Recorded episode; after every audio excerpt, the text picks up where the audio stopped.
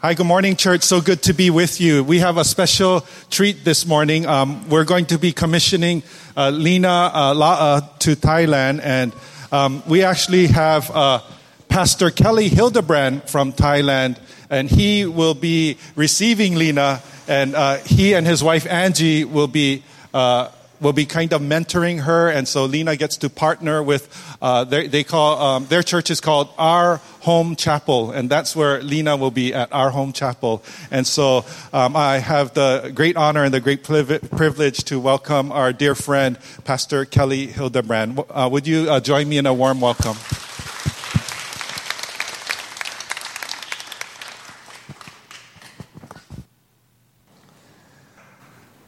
Let's pray. Lord, I pray you would give me the words, that you would allow me to say what your Spirit is saying to this church. That my words would be your words, that your words would touch our hearts, and that your words would change us to become more in the image of your Son Jesus. And it's in His name that we pray. Amen. Thank you. Pastor Thomas, for allowing me to come back. And where's Lena? Lena's way back there. Lena, I can promise you that you will be stretched. I can promise you that there will be times you will be lonely. I can promise you that you will have adventures but I can also promise you that you will leave with a new family in Thailand. And just as much as you're going to miss Hawaii, you will miss Thailand when you come back. It's not going to be easy. I could sit here and promise you that it's going to be just so much fun, and it will be. Guaranteed, it will be a lot of fun. But it's going to be hard. It's a different culture, it's a different way of life, it's a different way of thinking. Uh, but we are very grateful to this church for giving us an offering, an offering to God that we gladly accept. Uh, we've been needing an extra pair of hands to, to help us, and we are very grateful for your sacrifice in giving to us, Lena. So thank you very much. I want to talk to you today about what it is to be a Christian. Kind of a simple theme, but it's not a simple task. And I wanted to start by kind of sharing with you what is one of my favorite verses in the Bible. This is, well, if we go, that, that's my church in the first slide during our church camp. But next slide, let's take a look at this verse. The Apostle John wrote, That which was from the beginning, which we have heard, which we have seen with our eyes, which we have looked at, and our hands have touched. This we proclaim concerning the word of life. The life appeared. We have seen it and testify to it and we proclaim to you the eternal life which was with the Father and has appeared to us. Listen to what John writes. He says, I am not writing here about a new religion, a new philosophy, a new way of thinking. I am testifying, I am telling you about a person who has come to dwell with us. And this person is our God, who we have heard, who we have seen, who we have touched. And this is what we proclaim. I am a pastor, but I'm also a professor at a seminary. And I just finished a research that I published, and now I'm doing a follow on a bit of research on this. but the research is in why Thai Buddhists become Christians. A lot of people do research search on why Thai Buddhists don't become Christian. I wanted to look at why do Thai Buddhists become Christian. And there are many factors, and it's kind of a scholarly, wordy article, but narrow it down. The reason that Thai Buddhists become Christian is because each and every one of them have had a supernatural encounter with God. Every single person I have interviewed so far who's been a Buddhist and become a Christian has had some sort of supernatural encounter with the living God. They've heard God, they've seen God, they've touched God, they've experienced God, and that is why they are a Christian. The first thing about what it means to be a Christian is that we have a relationship with God. Now, I'm not saying we all have to have miracles all the time and miracles, are, but I'm saying being a Christian means we've got a relationship with Him. We talk to Him, He talks to us, He's working, our li- working in our lives, He's doing something in our lives. How, do you know you're a Christian? You know God. You've seen God. You talk to God. You hear God. Somebody can tell me, you know, you know God's just in your imagination. You're just imagining it. It's just a crutch that you. No, I know God as well as I know my mother and my father and my sister and my family and my wife. I know God. That's how I know I'm a Christian. There's a woman in our church, Madim, which means Mother Dim. And she came to our church simply because her son came to our church. She didn't come to the service, she stayed outside, and she made lunch for the church. That was kind of what she did to support her son, but she wasn't a Christian. She wasn't interested in being a Christian. But Madame had medical problems. I was I didn't write it down. I can't remember what it was called, but she had some kind of condition that caused her constant pain, constant discomfort, and she was constantly going to the doctor for this condition. And one day, a member of our church came up to her and said, You know, thank you, Madam, for making lunch. May I pray for you? And she said, Okay. And so this woman from our church prayed for Madam, and she was instantly healed. She went back to the doctor, and doctor says, I don't know what happened, but there's nothing wrong with you. You don't have to come back anymore. And Madam came to the church, and she's experienced God. And now she's one of those crazy ladies that goes around praying for everyone. Everything that moves, she's praying for them because she's encountered God. She's become excited by God. She knows God. And having a relationship with God is just, just seeing God work in your daily life. And Lena's going to see some astounding things. I mean, in Thailand, you know, the miraculous is just part of what happens around us. It's not that the miraculous happens every single day. It's not that bad things don't happen. But in the past few years, I've seen two people get up and walk out of wheelchairs. And, you know, to me, it's still astounding. But to, you know, some people say, yeah, you know, they're walking. Yeah, that happened. I was at a conference of Christian churches, and my church was leading the youth section. And I was outside drinking coffee with another pastor that I hadn't seen for a while, and we were talking, so I wasn't really involved in the session. And after I'd finished coffee, of course, I wanted to go and check in how my church was doing how they were leading the youth, what was happening. And I walk in, and there was a young man who had come to church in a, in a wheelchair. And I, I knew he was in a wheelchair, and I walk into the room where we're having our youth session, and I notice he's standing. Doesn't register. You know, because I figure, well, maybe he doesn't really need the wheelchair. I mean, it just didn't register. And I, I walk by, and then everybody comes up to me and says, Look, he's standing. I go, Yes, I know. He's standing. no, you don't understand, Pastor. He's standing. Yeah, I know he's standing. Because we were praying for him, and now he's walking around. He couldn't do that before. It's God works. God does things. We just got to be open up to allowing God to do things. I mean, it didn't happen instantly. They sat there and they just hammered on it and prayed for him for 20 minutes, and then his legs started shaking, and next thing you know, he got up and he, he started walking.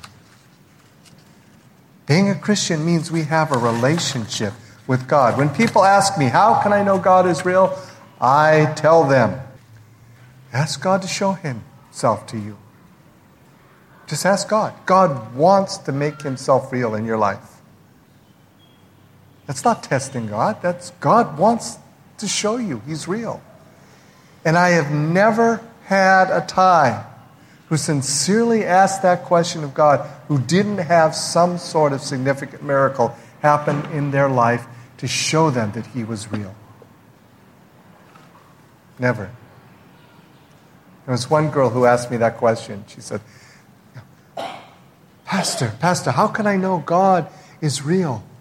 And I said, Well, you know, I could have sat down, you know, being the professor, and said, Well, you know, you look at the first and and I, I've done that for some people. I really wanted to know, you know, the arguments for the existence of God and, you know, evidence for the resurrection and all that kind of. That's not what she was asking. She was asking, how can I touch God? How can I know God? How can I, how can I know God? How can I know that He's real? I said, well, ask Him. And she said, okay. There's a soccer game tonight down at the stadium, and it's Liverpool is playing the Thai national team. Tickets are sold out. She says, I'm going to pray that God gets me some tickets. He says, You ask him. You see what he does. You ask him. He says, Oh, she, she prayed with me. Lord, if you're real, I want tickets to that game. You may think that's a silly prayer, but for her, it was a sincere prayer. She wanted to know if God was real. She went down to the stadium and all the tickets were sold out. And she just stood in the middle of thousands of people and she prayed, Lord, if you're real, I want tickets to see this game. And out of nowhere, she heard a voice. Somebody had just opened up one of the ticket counters that had been closed and said, We have some tickets left. Of these thousands of people all around, she was the only one who heard the voice. And she walked over and bought tickets for her and her friends to get into the game. And she was so excited. She was shouting, God is real, God is real, as they had the tickets to go into the game. And then a greater miracle happened. The Thai national team beat Liverpool in that game. Now, Liverpool did not send their first string to Thailand to play that, that game. But that was, that was a miracle. If I go to the next, next verse. Yeah. Not everyone who says to me, Lord, Lord, will enter the kingdom of heaven, but only he who does the will of my Father who is in heaven. Many will say to me on that day, Lord, Lord, did we not prophesy in your name? And in your name drive out demons and perform many miracles? Then I will tell them plainly, I never knew you. Away from me, you evildoers. There, there's an interesting part to this passage. Jesus will say to those people, I never knew you. It's important that we know God, but it's even more important that God knows us. Jesus never knew them. They were doing all these great things in the name of Jesus, but Jesus did not have a relationship with them. They weren't his own.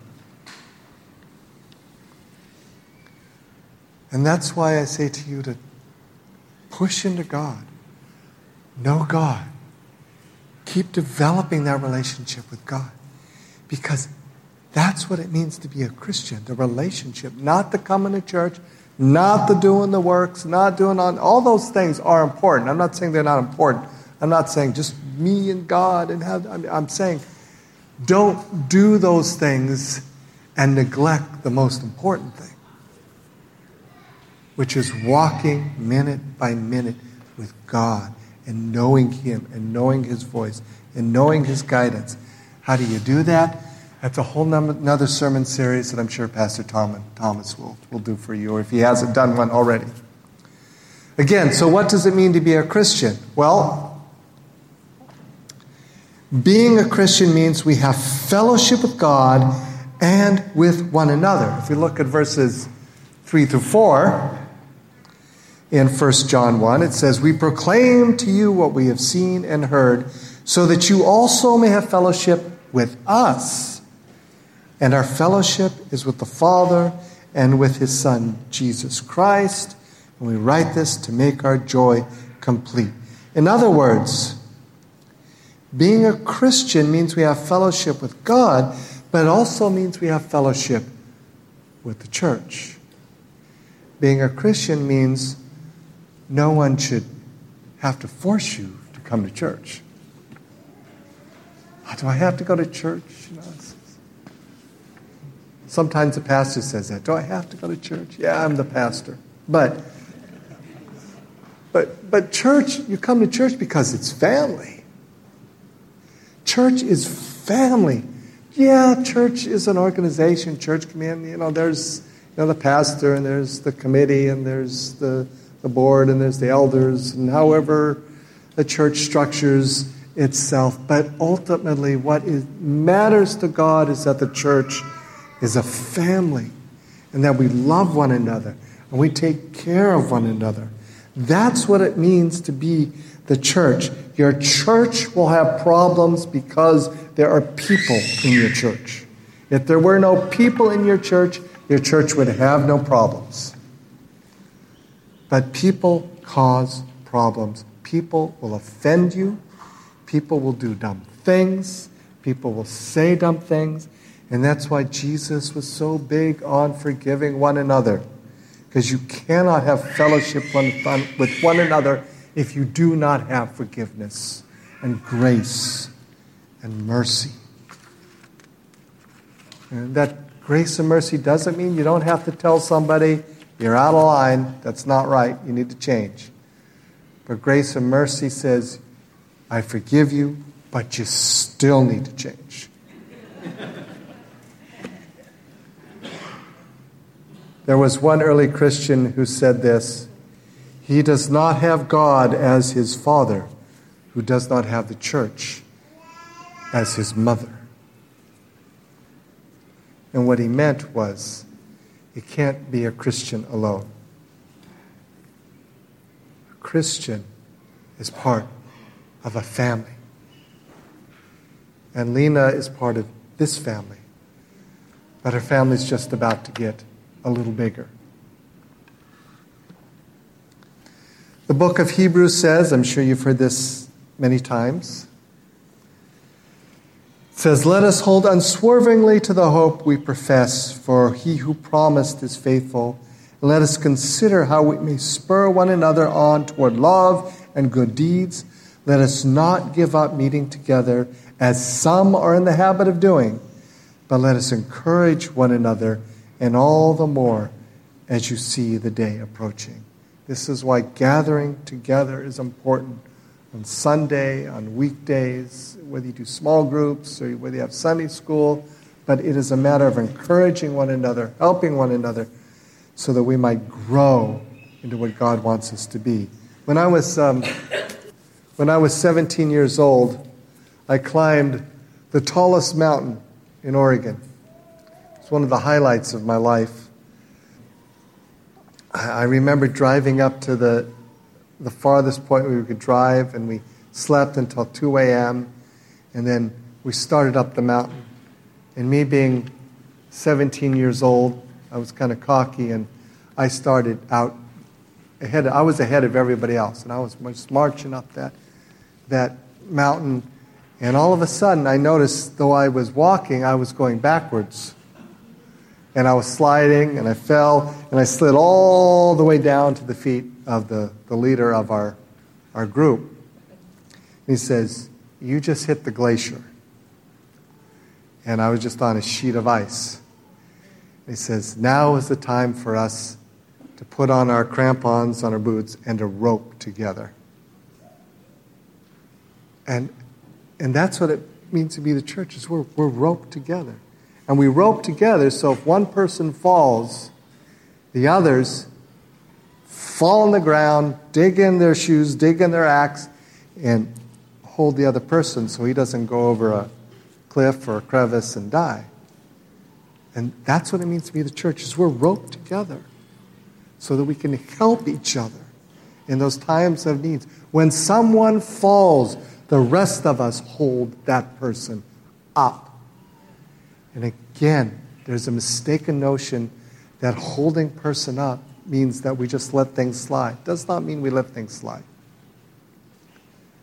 But it means we don't throw them over the cliff. We pull them back up and we tell them, you just hit the glacier. It's time to get roped together. It's time to put your crampons on your shoes. It's time to do it right.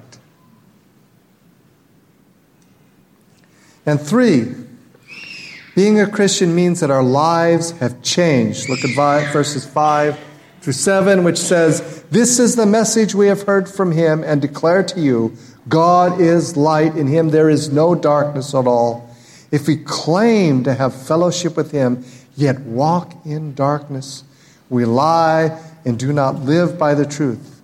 But if we walk in the light as he is in the light, we have fellowship with one another, and the blood of Jesus, his Son, purifies us from all sin. And Jesus said, You shall know them by your fruit. And we take that verse and we use it to judge others. Ah, look at his fruit. Ah, look at his fruit. No, no. How's our fruit? How's our fruit? Are we expressing the fruit of the Spirit? Are we displaying the attributes of a true Christian? We who have been changed by Christ are no longer supposed to walk in darkness. We are supposed to walk in the light. Again, John makes it clear uh, that doesn't mean you're not going to slip up every now and then, but that means you're going to get up and get cleaned up and back into the light. We don't walk in the darkness. We don't walk in secrecy. We don't do things in the dark. You notice whenever somebody's going to do something bad, it's always in the dark. You close the shades, you lock the door, you go out at night. Evil is always done in the darkness. But God wants us to walk in the light Uh, everybody talks about you know, all the cameras. You know, Bangkok now, we got cameras everywhere. Every single place has cameras.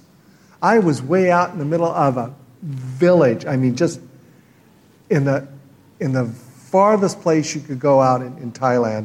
I was teaching a class out there to some tribal people. And I pulled into a store to get something to drink, and this guy came up and he clipped my door. And he said it was my fault. My fault? You pulled up and, and did this. And the store owner came up and said, We got a camera. We got a video of the whole thing. And so I was right, he was wrong. That's a, that's a longer story.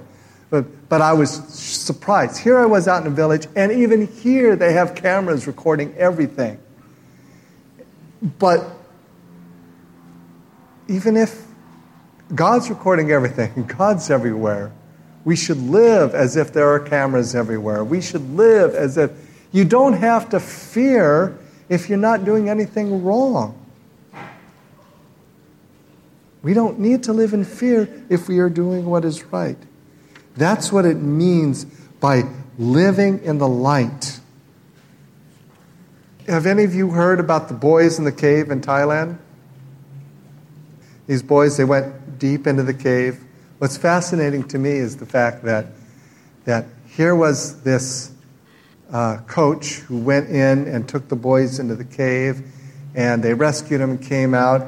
And all the parents were, were like, well, they're very grateful that the coach took care of our kids and helped them through this difficult time. And I was just thinking, if this was the United States, the Americans would have sued him to the hilt and he would have been ruined for life. And no, that wasn't the attitude. I was grateful that the coach was there to take care of them. But they lived in pitch darkness. Now, I live, I live in the city. Probably most of you live in the city, you know, where it's, you know, Honolulu. Or even though it's night, it's not really night. There's always some light creeping into your room.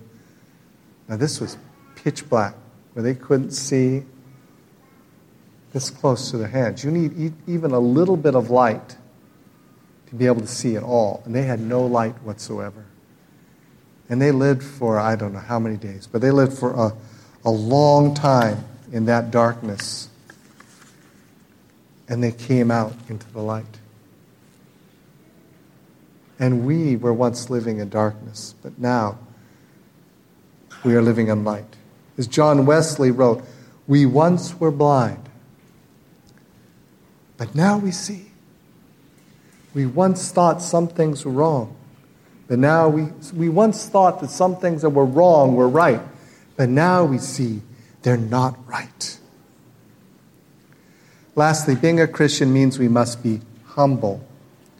John, in his compassion, writes this If we claim to be without sin, we deceive ourselves, and the truth is not in us. If we confess our sins, is faithful and just and will forgive us our sins and purify us from all unrighteousness. If we claim we have not sinned, we make him out to be a liar, and his word has no place in our lives. We need to be humble, and when we sin, we confess our sins and we acknowledge them so that we can help one another and grow into everything that God wants us to be. So, being a Christian means we know God. We have a relationship with God. We hear His voice, and He guides us and He leads us. Sometimes we think God is silent, and sometimes God is silent. But knowing God means we have the assurance of His presence, even in the most difficult of times. We are in fellowship with each other in the church. We're roped together. We love each other and take care of each other. We know we have been changed by God by walking in the light. And we are humble enough to admit when we have a problem, when we are wrong. And that God and the church keep on working on us and changing us. So I submit these words to you and ask you to meditate on them and allow God to change you as He thinks, thinks is best. So let's pray.